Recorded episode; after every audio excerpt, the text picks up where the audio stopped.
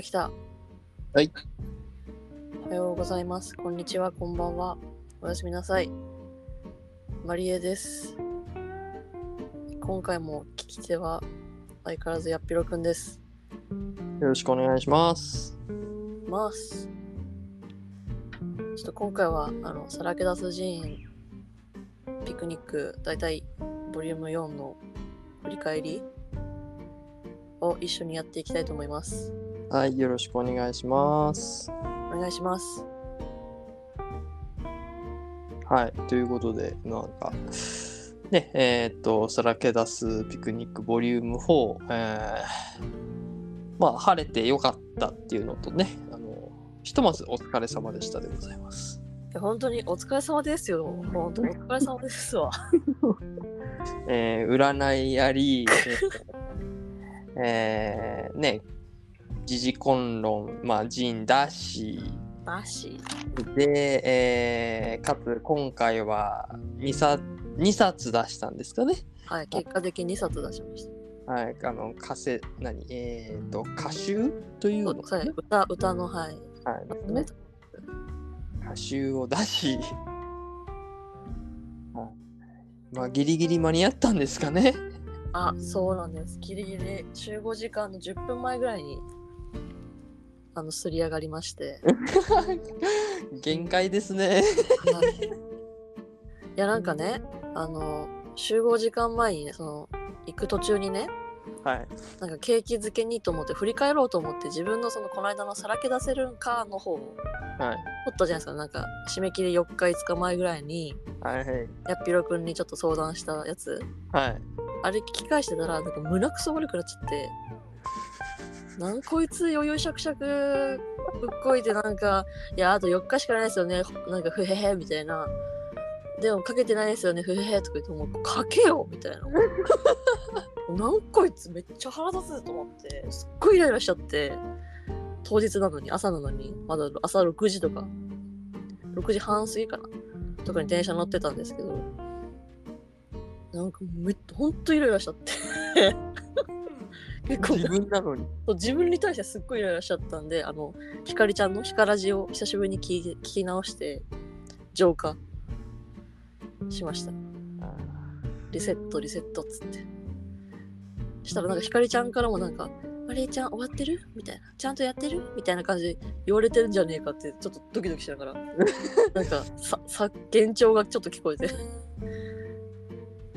あ終わってないっすよ」とか思いながら電車乗ってましたまあまあ、何はともあれ、あの、終わって、ひとまずお疲れ様でございます。あありがとうございます。いや、やっぴろくんのね、あの、ご協力も得られた上での、あれだったので、とても、あの、まさかのね、あの、残り、残り、ほぼない状態、完売 ?12 部ぐらいす。サンプル入れての12部なんで、まあ11部かな。っ11部、はい。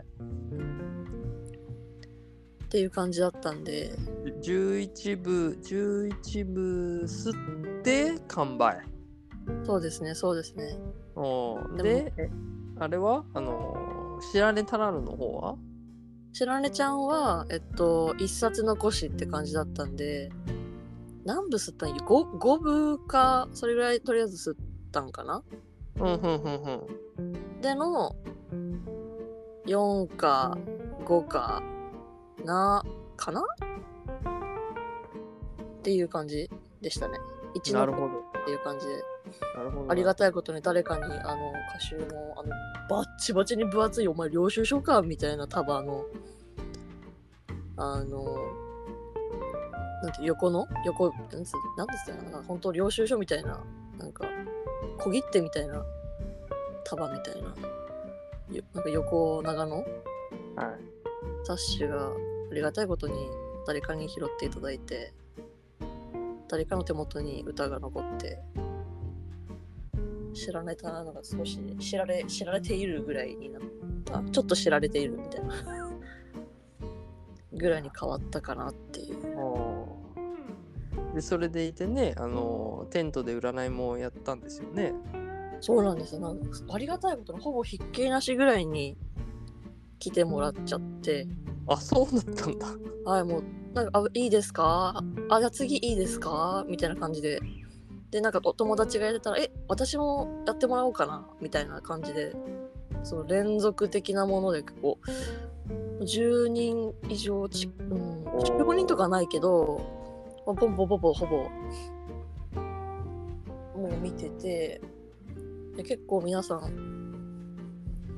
3枚引きと9枚引きにしたんですけどはいは結構9枚引きお好みの方とかも結構多かったりして3枚引きの方とかも結構ちゃんとなんか問いを考えてくれててなんかひこう結構ねたまに冷やかしの人とかもちろんいるんですけどいはいはい。やってると全くそんなことはなくなんて素晴らしい客層なんだと思いながら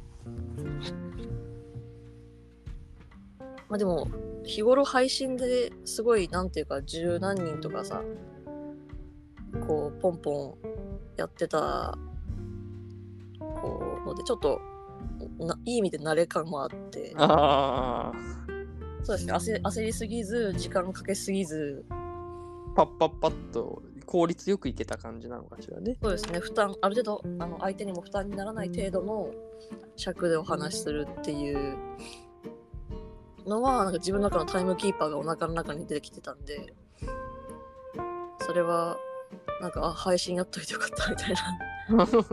配信で占いやっといてよかったとか思いましたね、ああなるほどね。うん、でもどっちも意外でした。その時事根論とかは特に売れ売れないと思ってたし言ってましたね。読む人いないって思ってたし言ってましたね。それでもとりあえず自分が書きたいから書くしかねえと思って書いたけどはい。占いもなんかいやーなんかどうなんどそういうブースを出展したことがちゃんとなかったからうん。どうなんいやーみたいな。まあまあ一人二人こう気使ってきてくれる人がおったらラッキーぐらいで十分やなみたいな思ったけどまさかすぎてびっくらぽんみたいなまあ占いに関しては多分女性のねまあ偏見になっちゃうかもしれないけど、まあ、基本的に女性の方が多分あの来てくれてるだろうしね。そう女性が比較的多かったけど意外と男性もちらほら結構気にな気になってるんだろうなみたいななんかおなあ方がー。男性がねちょいちょい見に来てくれる時とかはあってでも多分どうどうすればいいかわかんないんだろうなみたいな感じ。でここんにちはみたいな。私も なんかうまく客引きができずに。あこんにちはこんにちはみたいな。感じでやっちゃったけど。確かに女性の方が多分そういう時のゆ勇気みたいな。うんのはあるかもね。なんか友達と一緒ならいやってみようみたいな。き行ってみるみたいなまあでもなんだかんだでねあの占いも盛況であの時事根論に至ってはいや売れないからって言ってね私と話してていやわかんねえじゃん。売れっかもよ。人の人生って面白いじゃんって言ったら案の定売れてっていうね。いやー全然私はね。本当にあんな簡素な、まあ、わざとああいう青のあのさらけ出す人ピクニックの青空とかをイメージして青にパヒンってこうしたんですけどまさかあんなに青い表紙を持ってるお客さんがいてしかも試し読みの人とかも結構しっかり読んでくれてる人とかが多くて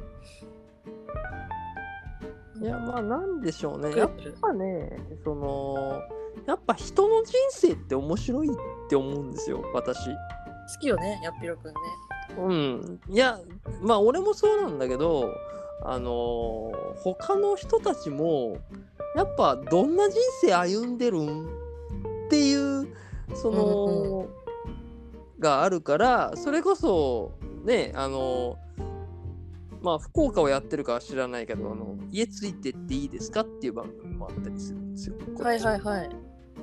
とテレビ東京あたりのやつ。あそうそうそうそうそうそうそう。黄色いなんかやつよねそうそうそうそうそうそう。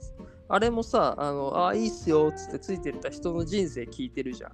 はいはいはい。そうするとすげえ波乱万丈だったりさ、あー確かに。なんか病気になってとか言病気になってで今やってる違うことやってるとかもあるし、えーそんな人生10人十色だなっていう面白さがあるっていうのとやっぱあのタレントというかねそのいわゆる、ひ本当にど素人の人生なんであー確かに。超リアルなんですよね。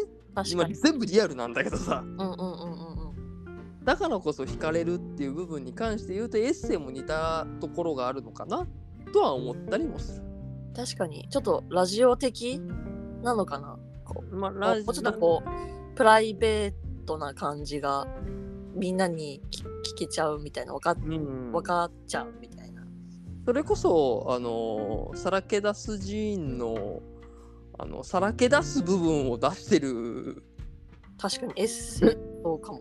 うん、お根本的にテーマに沿ってさらけ出してる、あの本なのかなとも思ったりはしました。あの、うん。ねインタビュー記事とかもちょっとねあのこの際ちょっと読ませていただいたりもしたんですけど。うんうん去年のね去年のうん。の、いやツイッターでねあのさらけ出すシーンで調べちょっとググっあのググるというかと調べて検索かけてみたらたまたまその記事出てきて読んでみた。はいはい。去年去年5月ぐらいのインタビューのやつよね。うんあれ結構分かりやすくてあそういう回なんやーみたいな。うんそうそう。あ分かりやすいなとは思ったんで,、でどういう考えなの？どういう考えでこれが始まったのかも分かったので、確かに。そのそういう点で言えばマリエさんの寺院はあーテーマに沿ったというかその回の深いところというねそのうんいわゆる、じ自分の深いところをさらけ出してるものができたのではないのかなとも思ったりも私はしたわけですよ。確かに。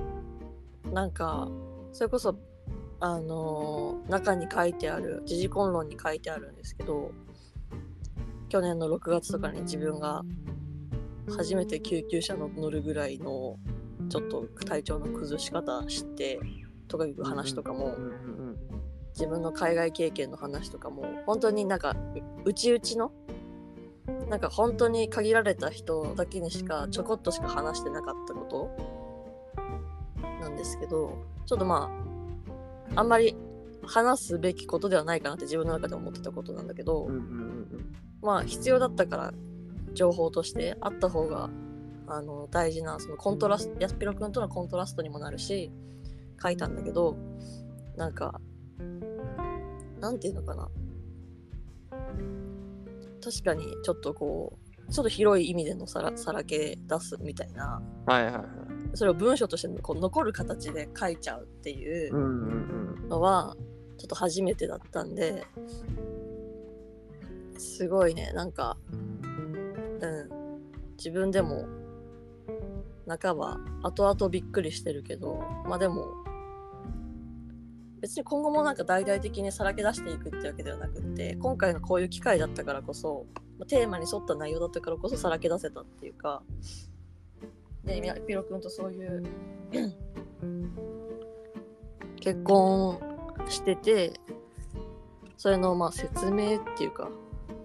まあねどういう関係なのかっていう。っていうお話の文脈に沿ったさらけ出しだったんで、まあ、今後も文脈に沿えば自己紹介程度のさらけ出しはしてみようかなみたいな自分のそういうちょっとあんま言わなくてもいいかなって思ったポイント？うんうんうんもうなんか言えるかもしれないっていうかこうちょっとだけ。なんか自分の海外経験とかもあんまりなんか丸ごと言ってたわけとかじゃないし、はいはい。帰国子女とかでもないし、まあでも留学にはなんのかしらね。まあ、留学にはなるけどでもまあそういう人って別に特筆せんでも割と世の中にいたりするからなんかまあまあ確かに。そりゃそう。で私は思いっきり普通に日本人だからなんか、まあ、言わなくてもいいし向こうに行ったきっかけもポジティブなきっかけじゃなかったからそのね時事コンのちょっとでも書いたけどなんかその中学とかの黒歴史暗黒期が 強すぎてもう反動でなんかもう無理だジャパンみたいな 感じになって。あのなんか逃げるようにっていう感じだったんでそので結局帰ってくることにもしたしみたいな。それをそれを選んだのは自分だからなんか半分負い目としてなんていうのかな。ああ、なるほどね。そうそういう感じだったんだけどな今日ねなんかその他にも占いする人が結構いいて私もするんですよみたいな人がめちゃめちゃいて。ほうほうほうほうほう。ほでなんかカエルカードっていうのをやってもらったんですねう。はいはいはい。カエルあのぴょこぴょこのねああ、はいはいはい。カエルがなんか柄になんか絵柄に載ってて60何枚とかそのカエルぴょこぴょこの絵なんか絵柄となんかメッセージが書いてるんですよ文章が。でなんか混ぜ混ぜしてもらってカードにでなんか本当は1枚引くらしいんだけどぴょこってなんか2枚出てきたんですよ。うん。で開けますねって言われたらなんか許しと自由っていうカードが出てきて。でなんかマリエさんかな？そうだけどなんかマリあのマリエさんは許されてるし自由なんですよみたいな感じでなんか言ってもらったのその出してくれた人がね。うん。で普通1枚でやるんですけどなんか2枚出ちゃったんでもう引きますねみたいな。で連番やってるのしかもそれが。64枚あるうちの。おお。19番と20番が連番で出てえこれもう競馬やと結構やんみたいな思わん？でも競馬64頭も走らんじゃん走らん走らん。あの、は、うーん、だいたい 16? うん？うん。そんなもんか ?16 頭ぐらいか。結構走るよね思ってる走るわでもなんかま走るよ、意外と。意外と走るよねなんか連番で出た上に「許しと自由」っていうのが出てあなたは許されていますみたいな。新しい自分との出会いになんかハッピーみたいな。感じであ書いてあって「いや私許されてるんだよ」みたいな。私結構人生のテーマ許しやったから自分を許せるかっていう部分。うん。でも許せないみたいな部分が強かったんよすごい。なんか罪だみたいな気持ちがが強かったから自分に対してなんかえ？みたいな。そうなん？もう許されてる。本当？みたいな。って思いました。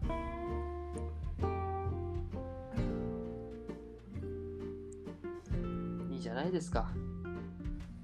そうおもろ。人にやってもらうのめったにないんで。確かに。ね。おもろかった。そう周りにいないよ。そんな占いやってるんですよっていう人。びっくりするぐらいめっちゃいました。今回なんか不思議なさらけ出すことによって周りからもさらけ出されて気づく共通点みたいな。まあ、いい回だったんじゃないですか？言い換えたえ、んいい、いい回というかさ。ああなるほどね。びっくりした。なんかいい胃袋を書いたんじゃないですか？って。な、なんでで？いや、わかんない。言 い換えたんじゃないですか？って言って、え、どういうこと？なんかそういう慣用句みたいなのあるんかなと思って、一瞬頭の中探したけど、そうよね。いいい回だったってことよね。なんですげえ頭の中誤変化起きたんやろ。最近ご変換多いですね、マリアさんね。おい、ちょっと多分疲れ。疲れですね。おい明日ゆっくり休んでください、ほんとはい でも私ま休みですけどね。時事根論の中の、あの、小論文を模して何か私書いてないんで、私これ日記、そう、私これ日記的にちょっとずつ書いていこうかなと思って。ああ、なブログチックに。そうそうそうそうそう。小論文を模した何かなんで、別に小論文じゃなくてもいいんですよ。うん確かにね。その、なんていうのかな。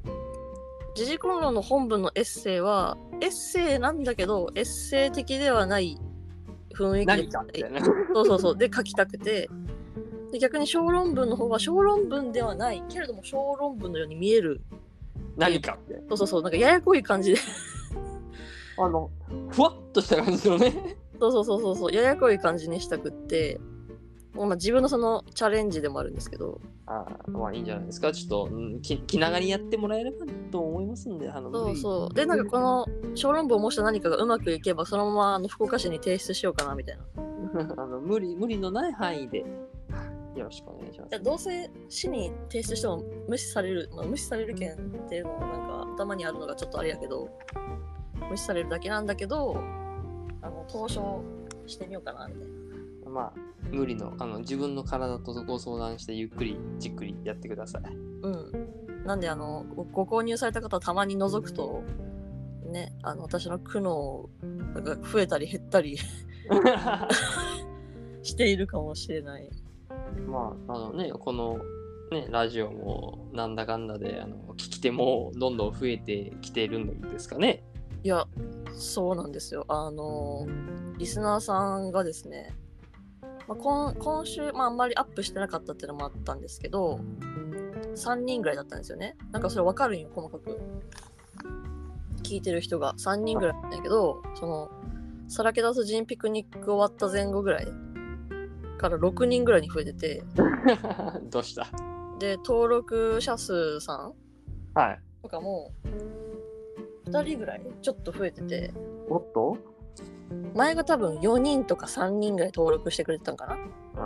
それがまあまあ4、5人 5, 5人とか6人とかなんですけど。6人今多分6人ぐらいかなに登録されてて。だ誰？ありがとうやけど大丈夫そう？みたいな ありがたいけど大丈夫そうみたいな。あのはいあのいいまあ自己紹介をしておくとあのそのさらけ出す人の自治根論の中にやっぴろは私なので。え多分ねそれ大丈夫。分かったなんでかっていうとそのやっぴろくんのそのと初登場回初登場第2回はい。の分が一番再生回数っていうか多いん。太いんであのやっぴろくんがどんな人かとかなんかななんなん？なんでいつもおる？んみたいな多分もうある程度把あ握さ分かってるれてる。ああ分かってるんだったらいいっすわ。ああ一安心うん。まさかの。えでも逆になんかこれを機にちょっと私に私がさあんまり自己紹介してなくない？してるっけ？ああまあリスナーあリスナーじゃねえや。あのホストなんでね。あのいわゆるその聞いてですもんあそう話す側ではあるので。聞いて？受けて？みたいな？なんか掘り出し手の方だからあんまりまあ受け手かな？あ受けて？そう受けて？あまあ話し手か話し手になるから聞き手はこっちなので。ああそっか。そうそうそうそうそうそう。そうだからいわゆるそのうん。こっちが振ってで話してくれるっていうのがあるけどっていうところですよねそうじゃあちょっとやっぴろくんちょっとややってみてくれません、難しいですね。ええまあ話し手ってなかなかあれやった方が聞き手の方が多いのでね。私はい。私にその振るとって私っていう人をそのやっぴろくん紹介会の感じの感じで。ああ、なるほど。あーまあ、えーまあ、パートナーっていうところではああるんですけれども、えっ、と、私と、まあ、に、えー、1歳差か。ちょうど、ちょうど綺麗な1歳差ですよね。で、え私ー、喋ってたら意味ないじゃん。え？やっぴろくんが喋ってたら意味ないじゃん。私に喋らせなきゃ私そらややっぴろくんにどういうなんか感じなの？みたいな。やっぴろくんってどういう人なの？って聞いて聞いて。あーあー、なるほどね。すいませんちょっと喉が。うんまあどういう人なの？っていうか、あーまあ、深掘りってことですよね。ちょっ難しいですね。と試しにちょっとやってみてほしいです。どうやってみて、ませっあか、くなんでホスホストの私さらけ出す。G えー。さらけ出すラジオ。ラジオ。一つ。な、な、ちょっとき聞いてよ。なんか聞いてよ。えー、聞いてよ。なあ。なたは分かっとうかもしれんけど。いや、難しいね。こう、俺がこう、話、何、いわゆる、その、振り手になるっつうのは、なかなか難しいところではありますね。本当？え聞きたいことないの？期待事か。え嘘で嘘でしょ？うんちょっとなんかちょうだいください でも今更な感じ？今更？まあ、今更もあるかもしれないけど、え、本当に無難な質問していい？えいいよ。何？無難ってなんだろう？安弘くんの思う無難とは。好きな食べ物なんですか？好きな食べ物？はい。なんかそれあれやね。いやげまあいいやごめん。あのそうやな。なんかな。うわー。おわー。におにぎりずるい。ずるい。ずるい。おにぎり、具、えー具はあるなし。ある。何？あーじゃああーいやうんまあいいや母さんの卵焼きかおにぎりなんよ。あなるほどね。でもじゃあ、えーあなるほどね。いやなんかおにぎりは私米と海苔がすごい好きなんでどっちもあるからおにぎり最強説なんよねああ。やけどおかんの卵焼きは最本当にうまいさ最後の晩餐は絶対おかんのおにぎりあおにぎりじゃない卵焼き？卵焼きあなんやけど悩むねあー卵焼きあ卵焼き、おかんの卵焼き。うんやっぱ強いわああ。いいね、いいね。そういうのあるのいいな。めっちゃうまいよ、うん えー、いいですね。うん、あれは何とも言えん甘じょっぱでちょっとだし巻きな感じなんかなああ、食べてみてーな。すっごい綺麗に巻くんよ黄色ななんか卵ってこんな色してますぐらいに綺麗な黄色でつるっと巻くんよねあ、いいね。そういうのあるのいいな。うち。すごいえじゃあ、なんだろう。まあ、それに近しい質問というか、あれですけど、えいや、あのもしね、無人島に一つしか持ってませんよっていう、あの質問があったとしたら何持ってきます？なんか今なんかネイバーまとめみたいなの見てるこれ話題に困ったら言っ聞いとけあ、ごめんなさい。何も見てない。あマジかすごいな 何も見てないえ。無人島で何持ってくか？うん。は一個しか持っていけないってしたら、なんでしょう。やっぱなんかバレーボールかなほう、それは。やっぱそれはさあのキャスターウェイって知ってる？キャスターウェイなんか聞いたことはあるかあもしれない。のなんだっけなトム・ハンクスの映画主演の映画で一人し芝居をずっとやってるんやけど無人島で漂流しちゃって、でそこであのバレーボールそのなんていうかな。飛行機がバフーンってなったけんいっぱい荷物が転がったわけよ、はその中にバレーボールがあってそれに顔を描いてあのやばい名前どう忘れしたけど名前つけて友達になるんよね。い。うんうん。喋り相手にしたりとか。うん。うん。で一緒にじゃあ脱出するぞって時にあのつけていくんやけど途中でちょっとね感動的なシーンが来るわけよはいはそれをすごいイメージが強かったんでバレーボールはなんかともなんか友達は連れていけんけどバレーボールなら友達として連れて行ってでなんか使えそうじゃない？なんか上の高いものを落としたりとかい。あはいはいはいはい。なんかちょっとした浮き浮き輪的になったりとか、まあ、ちょっと遊んだりもできるしバレーボールかな顔描きたい。なるほどなるほど。うんうんうん。うんそのえ映画の影響がめちゃめちゃ強い。めっちゃ重いんでよよかったら安弘君もリスナーさんも見てほしいな。キャストキャストキャストアウェイわかりました。ちょっと。恐竜って意味が確かあります。見てみますね。面白いよあれ。トム・ハンクスすげえって思う。よく絵を持たせられるなこれって。あおー。じゃあ好きなえ映画ってなるのともそれになるのかな？じゃあ。いや違うおお違うってちょっと。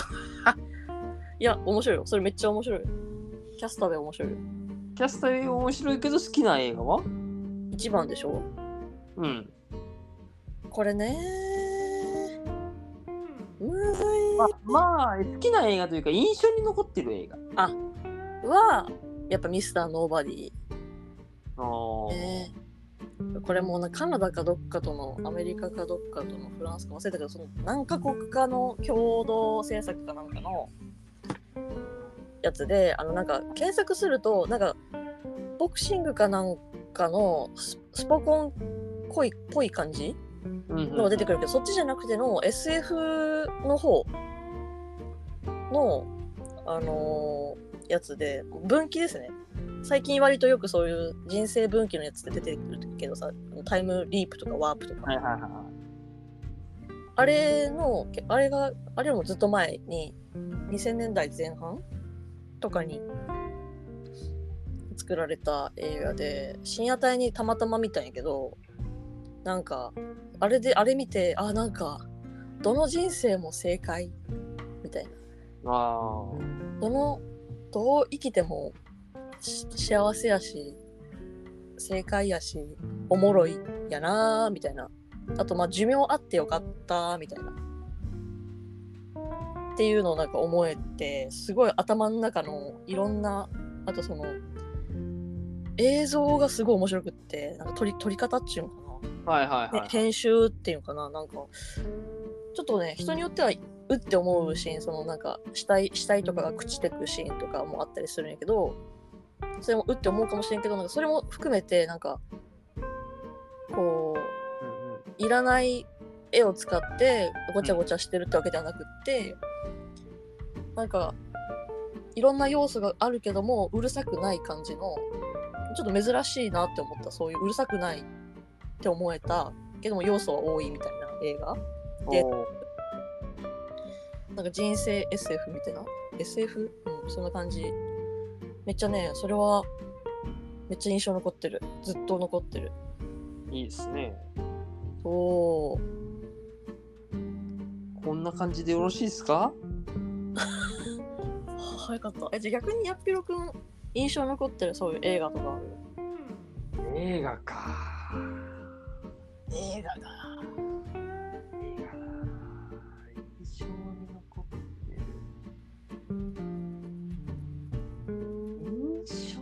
えっ、と、ほう、うーん、まあ、邦画で言ったらシン・ゴジラになるかな。あ分かれる？それちょっとちょちょっとずるくね？ずるくね？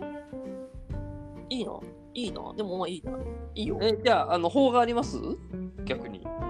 今、洋画で言ってましたけど。いや、すいません。邦画がね、あんまり見なくて、まあでも、なんか印象っていうか、なんか、やっぱ恋愛映画とか見ると、邦画の、なんかほうれん草をちゃんとしようとか思う、あの印象には残る。なんかちゃんと恋愛あのやった方がいい。いや、もうさ、もうね、あのーこのラジオを撮る意義ってありますね。さすがマリエさんの視点って思うよね。だって思わん？なんか、いや、絶対連絡取ったらそんな走らんでいいし、タクシーとか使わんで済むし、高いやん、交通費。なんか、そうなんですよ。そうやけん多分今ほら LINE とか割とあるけん多分なんとかなるんよ事前にちゃんと連絡アポみたいなの取っとけば。あもうこれこれがマリエさんだなっていう返答もらえたんで俺はもう満足ですね。嘘。えでも思え思ったことない？いや思ったことあるよそりゃ。思ったことあるけど思ったことあるけどあるけどある。けど言葉には出さないようにして。失礼いたした。言葉に出さないようにしてうって出るのをちょっとこらえてまあ映画だし。っつって見るのがわかるんですけど。なるほどね。でもなんかみんな困っとうやん映画に出る人たちみんな。え恋愛の人たち。困っとんやったらやり方あるよってやと思う。い いやだから。そう。やほんとほんと。あんまりみんなスマホそんなに触らんタイプかもね。それそれ映画だから。まあね確かに。映画でずっと LINE ばっかしょってもなんかしょうもないわな。あ、来た LINE だとか言って、なんか、あ、DM 来たとか言われても、ちょっと、ああみたいになるよね。映画だから。そうやね。そういうことか。そういうことだ。でごめんね、話脱線しちゃったね。よう、よう、え、洋画でしょ？え、シンゴジはなんでシンゴジ？ら？え、鎌田くん可愛いけん？あの、まあ、鎌田君が、うんそれ、多分ラジオ聞いてる人、鎌田君って何ってなるからなんですいや。な、あ、な、え、結構シンゴジラ結構有名じゃない？いや、有名だけど、あのー言っていい？うんあの、鎌田君ってあれ、通信の別名だからね。あ、そうなんじゃあ、なん、なんの？ななんとか携帯かね？えっと、えっと、あれ、第2ですかね。あー、可愛いあれ。あのーいわゆる、は、這いつくばってくる。あー、そうそうそう。赤ちゃんね。あのガシャンガシャン言いながらあのずりあの腹ばいにしてずりずり行くところですかねあれ確か立つ前に。ですよね確かねうんうん。あのラブカをあの新タイプのラブカをあのモデルとしたやつですねうんうんうん。はいそれなんでシンゴジラがよ良きかなみたいな。えっとねもともと自分はゴジラがすゴジラっていうさ、まあ、いわゆる特撮作怪獣の作品が好きあ好きでまああの小さい頃とか一番初めに見たのがえーっゴジラ、モスラ、キングギドラ、大怪獣総攻撃を親父と見に行ったのかな父親と。うんうん。見に行った時に面白いって思ったんだよね。うん、な何歳ぐらいの時それ？いくつだあれ？キングなんとかすっごいいっぱい怪獣が来た時って大体いつぐらい小4ああねかなのかなわかんないけど、ちょっと忘れちゃった。えじ忘れちゃだいぶだいぶ長いこと好きというかね。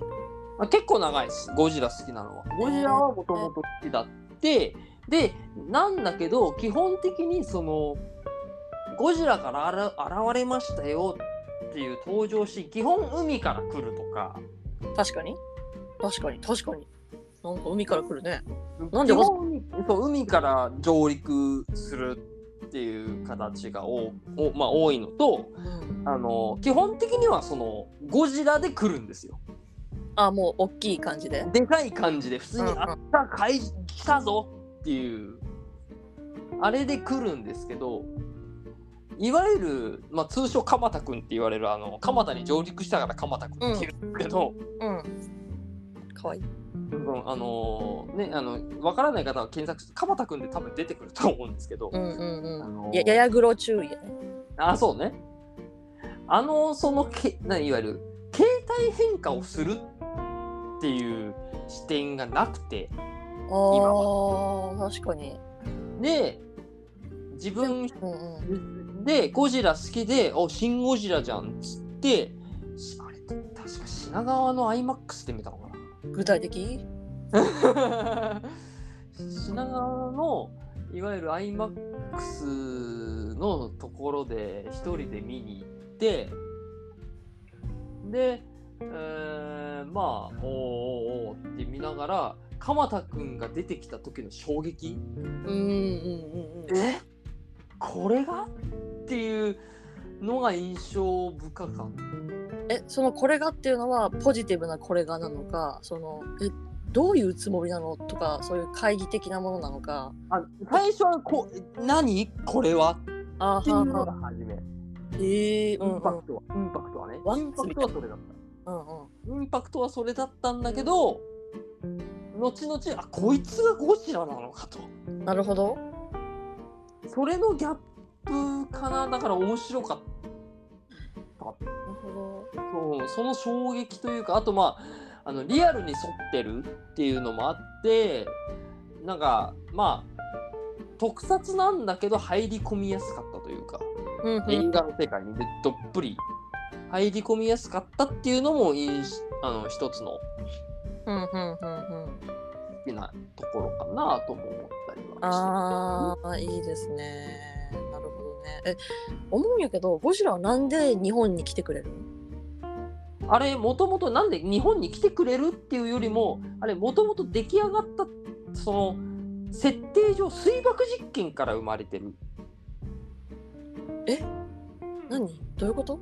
原原原子え？え？あの水爆ってあったじゃないですか、うん。いわゆるあのいっちゃんやばい。なんつったからいいの？あのいわゆるえーっと船の名前忘れちゃった。えーっと被爆したじゃないであすか。あったね。うんなんとかある。教科書とかで多分学んでると思うんですけど、水爆実験をやってでそういう事故があったっていうのもあってやっちゃダメだよっていうかそのいわゆるななんて言ったらいいの？言葉が出てこない。えーっとあのいわゆるそういう水爆はダメだぞと。反戦的なこと？あ反戦的な意味も含めてのいわゆる水爆実験をした副産物がゴジラなんです。へえあじゃあ日本海近郊で生まれたってこと？あそうそうそうそうそう生まれ故郷はそう。あ日本かわかんないけど太平洋かわからんけどとりあえず日本近くで生まれてでなんででも日本の上陸を目指すの？ゴジラは。こうあそこまで一番初めのし一番初期のゴジラをあんま見たことないからあれなんだけど、うん陸を目指すのはどうしてなのかなと思ってそでもその「シン・ゴジラ」の時にさ携帯が変わってくじゃんか。うん。それを見るとちょっと納得がいく。そのあの進化の過程の中で人間がそうやって這いつくばってエラ呼吸からそのなんかバクテリアみたいなものからあのーなんていうのかなほ哺乳類のようななんかものになってエラ呼吸からこうなんか肺呼吸になってみたいな感じのその進化の過程で上陸してるからそれなんかまだわかる？陸で行きやすいか。らいわゆるその確かおうろ覚えだったらごめんなさい。本当にあのゴジラファイヤーちげえよって突っ込まれるとちょっと怖いんであれなんですけど。おオタクの怖さ知っとるので。うん確かに。オタクね確かにドキドキドキって感じなんですけど、うん。自分がお高いから余計そう思うかな。私も 確か確かなんだっけな。あの爆実験で生まれてうんうんうんでそあーそこはちょっとあれなんだよな。誰かゴジラファンいない？なるほどね。なんなんで日本を目指すようになったかのそこまでの理由はちょっと覚えてないんだ。な覚えてないっていうかわかんないんだよ。ななんか例えばだけどその富士山のそのお腹の中にある活活火山のエネルギーを求めてとかあ確かそういう感じかな。原子力求めてだったかな。なるほどね。お腹が空いたからみたいな感じの自分。そうそうそうそうそう。そうエネルギー源であるもそう。もうもともとゴジラは、えー、と原子力を食事としてるので。のあえー、そうなん？あ。えシン・ゴジラでもそうだよ。え？ー、シン・そうゴジラでもそうだよ。シン・ゴジラでもそう。知らんかった。でもなんかなんちゃらビームあるやんえっ、とえー内閣総辞職ビームですかね。そうそうそうあるやん。あれあれはじゃあその原子力的なエネルギー？あそうです。あの体内の放放射線ですから。えでもなぜあれを吐くんだろうね。だって自分の食べ物みたいなものでしょ。排泄なのかな？まあそこはちょっと。えーなんか面白いね。なるほど。奥が深いですねゴジラって、ゴジラは確かそう。そうそう。うん。あの原子確か原子力を食事にしてるからっていうので原子力を目指しながら確か目指したのが確かそれが日本を上陸する理由だったはず。なるほど。なんか日本だったらなんか日本特有の何かそういう私はなんか火山とかをつい地形的なもので思っちゃって言ったけどあれがちいい線言ってたかもしれないってことね。ちょっと嬉しい。あそうそうそうそうそうそうそうだってえキングギドラのモデルはヤマタノオロチでしょ？確か。あそうなん？ギドラ？あのこうあでも確かに首が？ビヨビヨビヨ。首3つだもん。うん。確かそう。確かそう。でもヤマタノオロチやったらあれだよ。ヤマタよね。でもさすがにちょっと大変やったんかな？8は。確か確かモデルはそれだったはず。えー、知らなんだ。えじゃあちなみにごごめんなさいね。すごいゴジラの話いただいちゃったけど洋,、洋画はあるんですか？洋画っすか？洋画はねちょあー1番でしょ？そうそうやっぱい一番ってなんかい印象に残ったって言ったっけ？なんか印象に残った。ああ印象に残ったか。印象に残った映画ねなんかいろいろ見てはいるけど。そうね好きよね結構ねうんいろいろ見てる。洋画は本当に幅広く見てるからあれなんだけど。あーでもトム・クルーズ作品が多いかな。といいですね。トム・クルーズ作品になるかな。私あのミッションインポッシブルちゃんと見たいんですよ今度。ミッション・インポッシブルですよ。私なんかですよ途中のもちょいちょいさなんかテレビのさあるはい金曜ロードショーとかでやってますからね。そう。でもなんかこうぶつ切りでしか知らないというかはいはいはいはい。なんか奥さんと何があったんとか思うし。あのあれもちゃんと理由あります。でしょ？なんかそういうあのなんか仲間とかの描写なんか移り変わるやんあります。でそういうの見たいからなんか007とかはさやっぱまあ無難無難無難にというか見てきたけどなんか007も面白いけんアメリカ版のねそのあのミッションインポッシブルみたいなのを見てみたいなってちゃんと見てみよミッション・インポッシブルは面白いっす。面白いっす。うあの吹奏楽部あるあるミッションインポッシブル引かされがちっていうない てんてんてんてんてんっていうあれですね。そうそうそうそうなんかもう私トロンボーンなんで冷やかしみたいな音ばっかでマジあ、すいません。なんかもうちょっとメロメロディーライン欲しいとか思いながらあのクラリネットなんでメロディーラインないですから。えないの？あんまない。あそうえ嘘ククラはめっちゃなんか主役的な感じじゃない？結構いやー、吹奏楽の主力はサックスとトランペットでしょ。ああイライライライラメインは。やだわあいつら。あいメイつらンはそこでしょ。ちょっと話脱線しましたけど。うんうん、あいあいつらは私はちょっと嫉妬していました。私とてもずっと学生時代。なるほど確かにそうですね。いいなメロディーなだから、うん、ミッションインポッシブルも、ミッションインポッシブルほぼ全部見てんじゃねえかな、俺。えー、じゃあネタバレやめてくださいねちょっといや、言わないよ、言わないよ。言わないけど、多分ほぼ前作見てるはなるほどねトム・クルーズ作品がいいよとず。いいかなトム・クルーズ作品見ててちょっと心配になることがあるんやけどはい。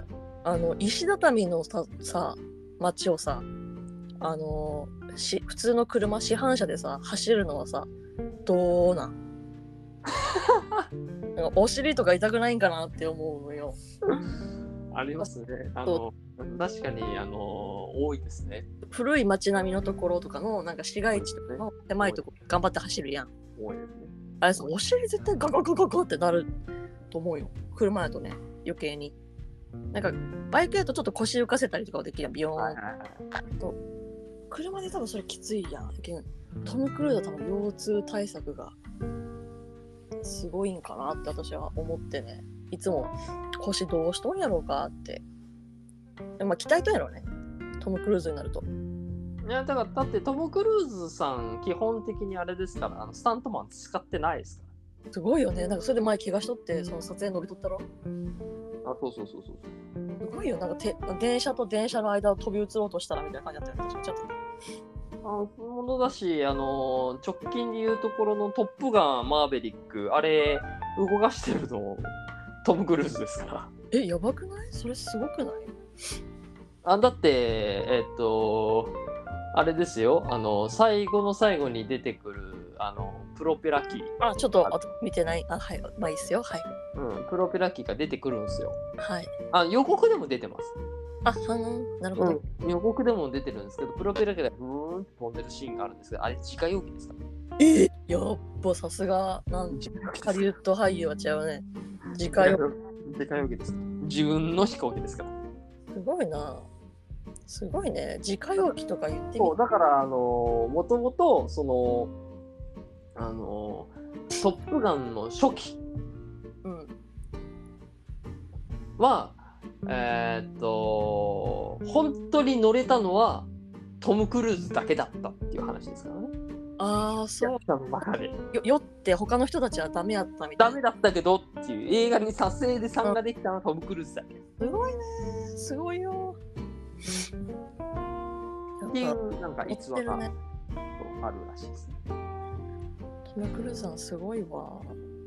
まあまあまあ、そんな映画の話としてはそんな感じでしょうかね。もうなんだかんだで48分話してますからね。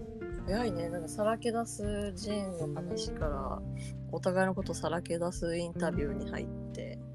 あ、だじゃあ最後に聞こうかな。あの、なんでしょう？と逆に安弘くん何持ってくん？ん？無無人島何持ってくん？あと好きな食べ物。ああ、なるほど。好きな食べ物はすみません、カレーっていうところなんで。早っ。これまあいいね。総合の栄養食。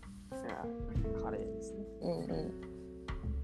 え、これは言った方がいいのかしらね。やっぱね、マレーさんが作るカレーが一番だってちょっとのろけで言ってきます、ね。ありがとうございます。ちょっと、きょきょ恐縮。あの、和風だしカレーよね。和風だしカレーですね。まあ、まあね、どっちかっていうと、ああ苦悩。いや、あの和風だしカレーとあともう一個あったあったじゃん？あ、バターチキンみたいなやつだ。トトマチキンそうトトマチキンみたいな方のもうあれもうまかったんだよなっていうのをちょっとちょっとそれは次回に、はい。させてもらって。あと無人島に持ってくか。なんだろ確かに質問はしてみたけど自分でってなるといやバレーボールいいと思うよ、結構。確かにねバレーボールいいねうん。楽しいよ。確かにな硬いし、割と。あー確かにねうんうん。あバレーボールなあんま考えたことない人ダメだよ。人はダメよ。なんか、あの、ベンあそれは面白い面白い面白いなん、何かなとりあえずなんかライターとかになっちゃうかなああ、なるほど。もうサバイバーの火をね。サバイバーまあいやライターよりもナイフかないいね。でもどう研ぐんですか？あ、すいまあせん。それは、そう、突っ込む。ってなると別に石とかあるだろうからそこら辺で研げるはするじゃんあ、なるほど。確かに確かに確かに。うんなるほど。でも私そんなナイフで錆びたらどうするんですかって言うけど、バレーボールとかも空気抜けたらどうするんですか？ってなっちゃうからう、なんもないわ。なんもなかった。ごめんなさいね。ちょっと。突っ込むだけの自分のね、あの強さがなかった。なるほど。はいいや、なんか、いい、いいの聞けましたね。今回。はいありがとうございましたはいや、ありがとうございました。ちょっと私まだまだなんかさらけ出すジンピクニックの余韻がすごくって、なんか買ってきたあのジンがいいっぱいあるんで、なんかやっぴろくんも一緒読むよ。どうせなら。あかー感想会とかやりたくない？感想会、さらけ出すジンピクニックの本読んだみたいな。ああ、そうね、そうね。それ、あれかな？誕生日過ぎたあたりですか？そうね、会った時とかになんか1、2冊ぐらいちょっと読んでみて、なんか撮ってみましょうよ。そうですね。あ、安弘くんも、あ、こういう感じなんだ、このジンって他の人のジンはみたいなのは分かりそうじゃない？確かに確かに。うんうんうん。ちょっとやって、あでもあれだな、作家さんにちょっと許可を得た上で、ちょっと聞いてますが、だ誰かいいよって言ってくれる人いないかな？よろしくお願いします。うん、ちょっと聞いてみます。な何人かにラジオで話していいですか？って。じゃあこんな感じで聞いてくださってありがとうございました。えっと、おはようございます。こんにちは。こんばんは。こんばんは。えー、おやすみなさーい。ありがとうございました。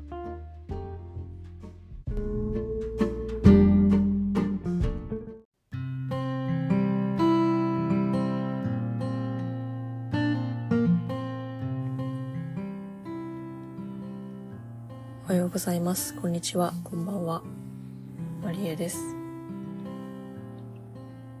えさらけ出すジーンピクニック大体ボリューム4から、まあ、2日ぐらいが経って、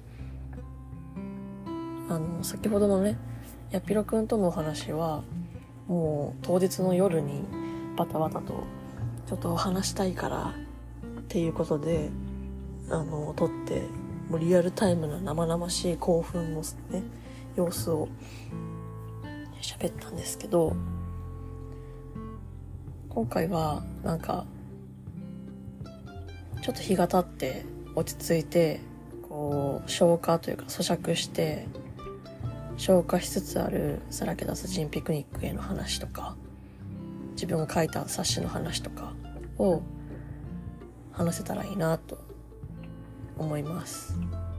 ちょっと部屋の整理をしながらやるのでちょいちょいガサガサうるさいかもしれないですけどまあ足からず聞いてください。なんかこうさらけ出すジンピクニックに参加したのは第2回目ぐらいからなんですけど1回目は1回目ねお客さんとして行ったような気がするんですよね。気のせいかな。なんか行ったようななんか気がして気のせいかな気のせいかもしれない。で2回目はあのお友達のひかりちゃんになんか誘ってもらってマリエちゃんちょっとどうかなみたいなこと言ってくれてその時は ASD っていう自閉症スペクトラムのあのちょうどジンを作ってたところだったのであそれを出そうと。それもいろんな方々のさらけ出すだからあの出そうとまず出したんですね。ただ、まあ作った時に結構私が編集寄りのポジションでやってたんで、そのジンが。私自身のさらけ出すがいまいち不完全燃焼みたいな感じだったんですよね。そしたら、まあそれをちょっとこう、なんだろう、参加者の集いみたいな感じで、しゃあの集まってた時に、まあ、ポロッとこぼしたら、美咲さんがそのポロを全く見逃さなくって あの、捕まえられちゃっていい意味で。あの、え、じゃあ、マリエさんも、の個人の字書いたらいいじゃないですかって言ってもらって、え？みたいな、あえ？みたいな。ありかって思っちゃって、それで、作ろうと思って、まあ、作ってたんですね、自分の。で、それが、と、よよいのよいっていうタイトルだったんですけど、実はまだ完成してなくて、え、なんでって感じだと思うんですけど、あの、ちょうどそのよよいのよいを作ってた時に、父がね、体調を崩してしまって、で、あの、ちょっと良くない感じになったんですよね。で、ちょっと、なんていうか自分の、そのよよいのよいでは最近自分が解放されてきたような気がするというか、自分が好きなことができるようになってきて、好きなことで生きていけるかもしれないっていう心地よさについて書こうと思ってたんだけど、その人のね、自分の心地よさと、その人にとっての心地よさってどれぐらい大事なのかっていうこととかをこう、主観と客観でこうビューってやっていこうかなと思ってたんですけど、全然良くない状況になっちゃって。それで、あのちょっと書き進められないっていうことで、とりあえず AS2 の字だけは仕上げて、すいません、美咲さん書くつもりだったんですけど、こっちだけ出します。あ、いいですよみたいな。本当は参加を見送ろうかなって一瞬思ってたぐらいだったんですけど、さすがにと思って、他の人と、他の人にも、その、ASD の陣に寄稿してくれた方にも、出すよって言ってたんで、もうこれは出さないとってことで、出したんですが、その、なんていうのかな。まあ、結果として、そんなに当日は 売れなくて、なかなか手に取っていただけなくって、で、あの、結構凹んで、ね、あの、ひかりちゃんは覚えてるかな？私が、もう、ボロ泣きして、おしこまんさんを、を困らせたっていう ことがあったんですけど、あの、でもね、あれ、まあ、1年ぐらい経って見返してみたんですよね。あの、データがたまたままあパソコンに残ってて、まあたまたまっていうか残してたんで、頑張ったなっていう、初めて作った割には、結構大層なもんを作ったなよりによってしかも自分一人じゃなくて誰かと一緒によくまとめたなお前っていうね。まあ、あの人のことのお前って言うなっていうね。でもまあ自分なんで、なんかそう思っちゃって、あのすごいね、なんか自分が書いたくせに感動しちゃって、あ、よかった作って、って思ったんですね。で、今第2弾を誠意制作中なんですが、そのサンプルみたいな形で、今度新しく寄稿してくださる方に、私の書いたページとか、アンケートページだったんですけど、ASD の17人の方にアンケートを取った、あのアンケートページのやつを見せたら、なんか、自分、私だけじゃないんだ、こんな風に感覚を持ってたり、感じたり考えたりするのは、自分だけで孤独で、独特なものだと思ってたけど、自分一人じゃないんだって思ったら、ちょっと涙が出たって言ってくださった方がいて、いや、わかるみたいな。私もアンケート集めたのは、本当に自分だけなのかっていう疑念もあったし、スペクトラムって言ってても、どっかの点は繋がってたり、どっかのトゲは一緒だったり、どっかの丸みはこう重なってたりするんじゃないかって思って、やったので、それを同じように感じてくれる方がいたっていうのは、すっごいまた嬉しくて、一年の時を経てね、またこう、喜びが、うん、広がって、で、まあその、第2回のさらけ出すジーンピクニックでは正直当日全然売れなかったんですけど後からじわじわとね買ってくださる方とかがいて今のところも20部以上はちょっとずつじわじわ売れていて欲しいって言ってくださる方がいて私にとってはね20部ってすごいんですよ。そう大したことねえってねあの思うかもしれないけどあのすごいんですよ。であのなんていうのかなそう。でそれが第2回の話で第3回は、まあ、11月去年の11月に開催されたんですけどもあの参加させてもらってその時が「社会の窓」っていう新しいちょっとテーマを設けられていて「社会の窓ね」っていうまあどっちかっていうとさっきの言ったね ASD の陣の方が社会感はすごくあるけどでもなんか違うなってなんとなく感覚的になんか違うそれを持ってくのは違うなと思ってであえて個人的なパーソナルな陣を書いたんですね。それがサイレントモノクロ漫画の「あの私喋ってます」なんですけどまあ略して「私喋って」言ってるんですけど「私喋」はあのなんていうか半紙みたいな薄いちょっと透けてる紙にあのツルツルしたところとかザラザラしたところがあってツルツルした面にあの2コマぐらいのね漫画を描いてで2コマ2コマで1ヶ月を表してるっていうでモノクロのセリフなしの漫画なんですけどそれをなんで描いたかっていうとやっぱりなんていうのかな。社会の窓って聞いた時社会って聞いた時にあのもっと大きい単位のでかい主語の大きいものも一瞬考えたんですけどそうやって ASD とか女性とか男性とか考えたけどまず個人の自分を社会の一員として自分は思えてるのかなって思って意外と思ってなくねってなんか ちょっと属性に対して社会に対して一線を置きたい距離を置きたい自分とかまた疎外感とかを感すごく強く感じていたんですよねその時が。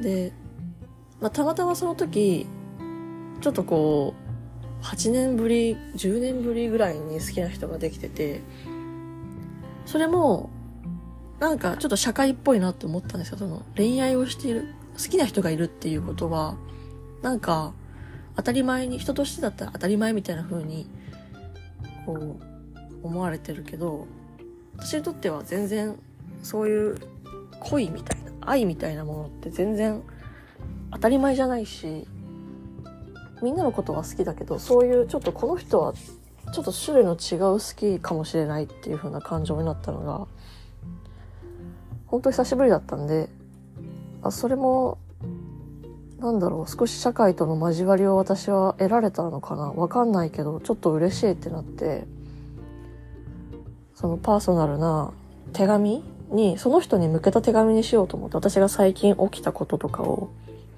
書いたパーソナルな手紙にしたいっっていうふうに思って書き進めてたんですね。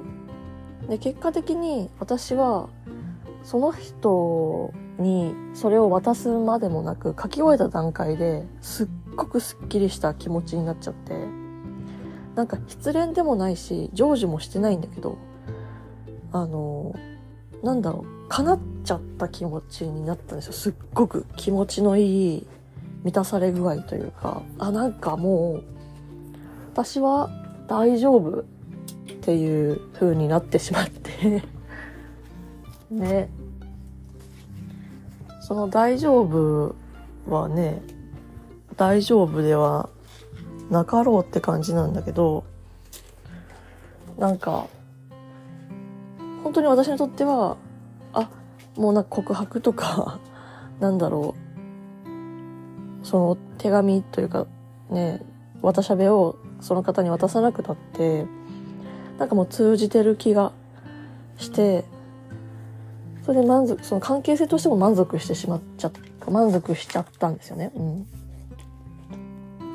それ別になんか逃げとかじゃなくて本当になんかふーみたいな感じになって 不思議なんですけど何とも言えないんだけど。でそしたらこう全てが抜けた感じになってなんかそれをまあさらけ出すジンピクニック3で出したんですよね。したらすっごい初めて作った一人のジンだったけどすっごいなんか泣いてくれてる方が結構いて読んだけどみたいな。これも部数としては全然売れなかったんですけどね。あのそう全然売れなかったんだけどなんかそんなのマジでどうでもなんか売れるとか売れないとかマジでどうでもよく書いたその社会の窓っていうことだからとりあえずお金をつけて値札をね貼っては見たけどもパーソナルなことなんであの書いたことが。何もめ全然そのオンの時オンっていうのはそのさジンあ ASD のジンの名前なんですけどそれを書いた時ほどなんか値段とか何も気にしてなくって売れるとかもそしたらなんか泣いてくださった方とかがいてかこれうわーみたいな。それがまたえこれも社会じゃん？みたいな。そういうつつながるのも社会じゃんってなってしたらキャプションみたいななんか紹介文みたいなのも推薦文か。推薦文を美咲さんがなんと書いてくれてやべめっちゃ嬉しいみたいな。もうそれで全部つながってるし全部私のこう全部が叶っちゃったってなったらなんか一回死んだ気分になってねちょっとまだね何言ってんだこいつってなるかもしれないんですけどなんか本当になんだろう全てが達せられて全てが終わるとそれは死に近いのかなっていう感覚になってそれがこうなんていうのうまく言えないね。文章でもうまく書けなかったんだけどあのその自分のねあの渡しゃべのことはいろいろ書いたんですけどあの自分のインスタに。でもなんかなんていうの？本当全てが叶ってしまって願っていたことがしかもこう意識的に願っていたっていうかは昔からずっと欲し欲しかったものとかがその時に一瞬にしてこうなんかなんだろう流星がパパパパパパパって流れるみたいに流星が流れるとかしな。い流星がこうパパパパパってきらめいてこう消えてくみたいな。大気圏突入して消えてくみたいな感じであの一瞬にしてかなって一瞬にして終わってったんですよね。そしたらそれはもう死ぬことに近い。生きるとかではなかったんですよね。な感覚として。で私まあ死んだことはないけどないけど死ぬってこういうことかもしれないって感じてなんか直感的にこれも。ですごくね願いが叶うことが死ぬこととかではイコールじゃなくってのよいしょ。感覚的なことなんですけどそういう感覚として全てが終わったっていう風になってすんごくねすがすがしかったんですよね。でその時のマリエさんすげえ輝いてたよみたいな風にいろんな人からも言ってもらえてあなんか私発光してたのかなみたいな。その時は 悟っちゃってたのかなみたいな。あの下脱なんていうの？あの輪廻からあの離れてたんかなって思うぐらいで。あのまあでもそれはそれでまあいいんやけどあのそうそういうことがあったりしてちょっとラッシー飲みます。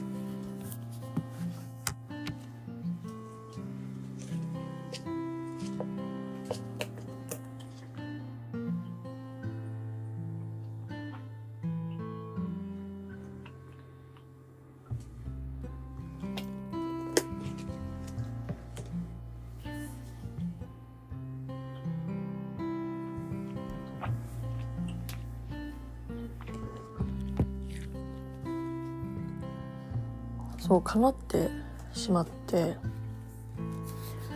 なんか本当すなんか多分そういう境地に入っちゃってたんだと思う、うん、そしたらその後ねなんかやっぴろくんと出会って出会ってっていうか前から出会ってたんだけどなんだろうな。しかもなんならその好きだった人のこととかもめっちゃ相談してたんですけど やっぴろくんに共通の知り合いみたいな感じだったんでめっちゃ応援してくれてたんですけどやっぴろくんに気づいたらプロポーズしてて もう意味がわからないけどそうしててでなんだろうななんか失恋したからとりあえず次の男に行くみたいなもんではなくってなんか多分時事婚論その私が今度の4回で書いた時事婚論に読んでくださった方は多分わかると思うんですけど完全なる頭の周りによってこう完膚なき頭のキュルキュルによってあのなんていうのかな目覚めた人みたいな なんかもうやばいねなんか宗教感がやばいけどなんか目覚めた人が頭回ったらそうなったみたいな感じのまた別問題であのやっぴろくんにあのプロポーズをしていてでやっぴろくんも戸惑いながら受け入れてくれてそれで完成したのが、まあ、時事婚論紆余曲折あって完成したのが時事婚論それをまとめたりしたんですよね。でそれと同時に、まあ、歌よみんっていう和歌アプリでのあの歌集もちょっと出してみて2冊もね出したのは初めてでカッツカツやった。もうなんか一番最初にあの参加者のリストに自分の名前入れたくせに出来上がったの多分最後。最後の方だったと思います。カッツカツでした本当に。当日の朝金鉱図行ったら6時半ぐらいに金鉱図行ったら途中で野入ささん来て「印刷ができないよ助けて」って野入ささんに言ってそしたら野入さんも「ええー、ってなって。そしたら美佐子さんっていうもうスーパースーパーミラクルデザイナーみたいな方が来て「印刷ができなくて」って言ったら「あここはですね」って教えてくれて「ああできたああみたいな。この3時間2時間の苦労を8時ぐらいまでやってたんですけどその時が8時8 6時から8時ぐらいの2時間ぐらいから格闘してたんですけど「できた!」ってなってそれですり上げてバタバタと集合時間の10分前ぐらいにすり上げて もういつもそんな感じ。嫌だね。で金鉱図赤坂店からバタバタと走って向かって。ボリューム4でもねそれはびっくりした。本当にジーコンロいろんな方がサンプルとか読んでくださっててちょっともじもじしながらご挨拶したりお話ししたり。でもね占いに占いがすげえいい意味でひっきりなしだったのであんまりね感想とかを聞けなかったんですよね。その前の時みたいに。読んでくださってる方とかもちゃんと観察できなくって。なのでもし次があるならねあのほどほどに占いサボりながら。あてか占いまた出せるのか分かんないですけどサボりつつあのー、お話ししてみたいなっても思いました。うんなんかすっごいなんかよかったな。やっぱこの234通して参加させてもらってさらけ出す人ピクニックっていうのはなんかこうさらけ出すって結構辛いんですよね。私はあんまり得意じゃなくって。なんか自分が選んだ人第3回のそのパーソナルな漫画は自分が選んだ人にあのだけに伝わればいいと思って封筒に厳重に入れてあの読みたい人だけ読んでっていうようなすっごい排他的なやつ形にしたぐらい苦手だ苦手なんですけど自分の気持ちとか考えとか過去も未来も現在も語ることが難しいけど今回は見開きの冊子にしてこう形としては皆さんと近い他の参加者の皆さんと近い冊子にしておいたらたくさんの人に読まれてそれを嬉しかったしやっぱり怖いとも思ったんですよね当日は。こんだけの人が買いあの買ってくれてやばみたいな。どこに私の話はどこにどう行くんだろうみたいな。炎上したらどうしようとか。そ炎上した経験があるんでその炎上したらどうしようとかいう怖さとかもあったんだけどなんだろうな。結果として全部過ぎ去ってみるとなんだろうな。さらけ出す人ピクニックとかの出会いも全部が全部そのわざわざ交流したからじゃあ連絡先交換してとか。じゃあみんながみんなとそうやってつながってったわけじゃないけどすれ違った人の方がきっと多いんだけど作品を通して自分の生き方だったり考え方だったり心が誰かの中を通過してくってすごくこうさらけ出すジンピクニックのあのロケーションと全く同じこう抜けてく風と光とその一日だけの設営というか一日だけのピクニックっていう。でみんな一人でみんな一人で来てくれて一人で来るっていうのはその別に友達と来ないってことではなくて自分を運んできてくれるっていうか自分の体に自分を入れてちゃんと来てくれてでそれで読んでくれるっていうのは全部がさらけ出すで全部がなんか過ぎていく感覚がずっと心地いい怖かったけどちょっとありかもしれないって思えてる自分が今いますね。なんだろうな。その占いもしてて思ったけど占いもさらけ出すだなって お客様とよく言ってたんですけどこれもさらけ出してますよね。お客さんもさらけ出しちゃいましたねみたいな。ギャハハみたいな。あのなんかしょうもねえなんかギャグみたいな感じで喋ってたけどそれ結構ガチで思ってたこと本当にさらけ出してるよねみんなっていうのを感じてた。それがすれ違っていくっていうのがすごい好きですねあの空間。すごいいい規模もちょうどいい。なんかあれがじゃあ舞鶴公園全体でやろうってなったらああさらけ出せない。ってなるかも。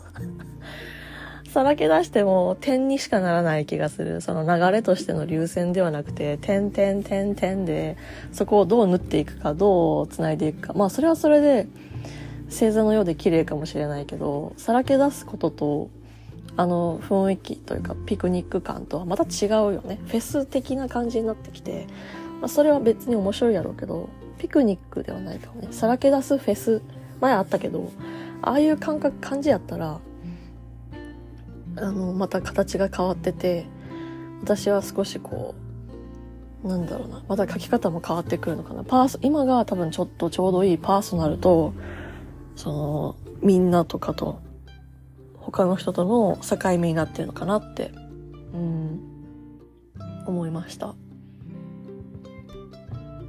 まあ次回何を書くかとかは正直終わってすぐは何も書けねえみたいな。何もねネタね次開催されるとか言われたらどうしようとか思ったんですけどあのもう浮かびました浮かんだしあの私たちの関係そのやっぴろくんとの関係もなんかまた変わってる気がするんですよその時になると。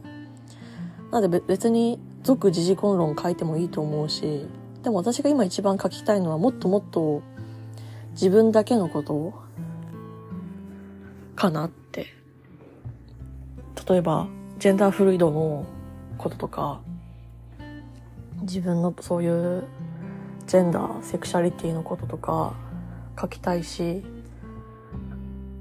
でちょっと今ねで他の人の今陣をゆっくり読んでるとこなんですけどこういうのしたいなっていうのちょっとなんか人のを受けてムクムクとこう湧いてきてるのでちょっと考えていこうかなって思うしまああと今誠意ね ASD の陣第2弾書いてるんで、まあ、読んでみたいよって方がいたら時事婚論と知らねたらぬも含めて読んでみたいよって方がいたら今増刷してるとこなんで言ってください。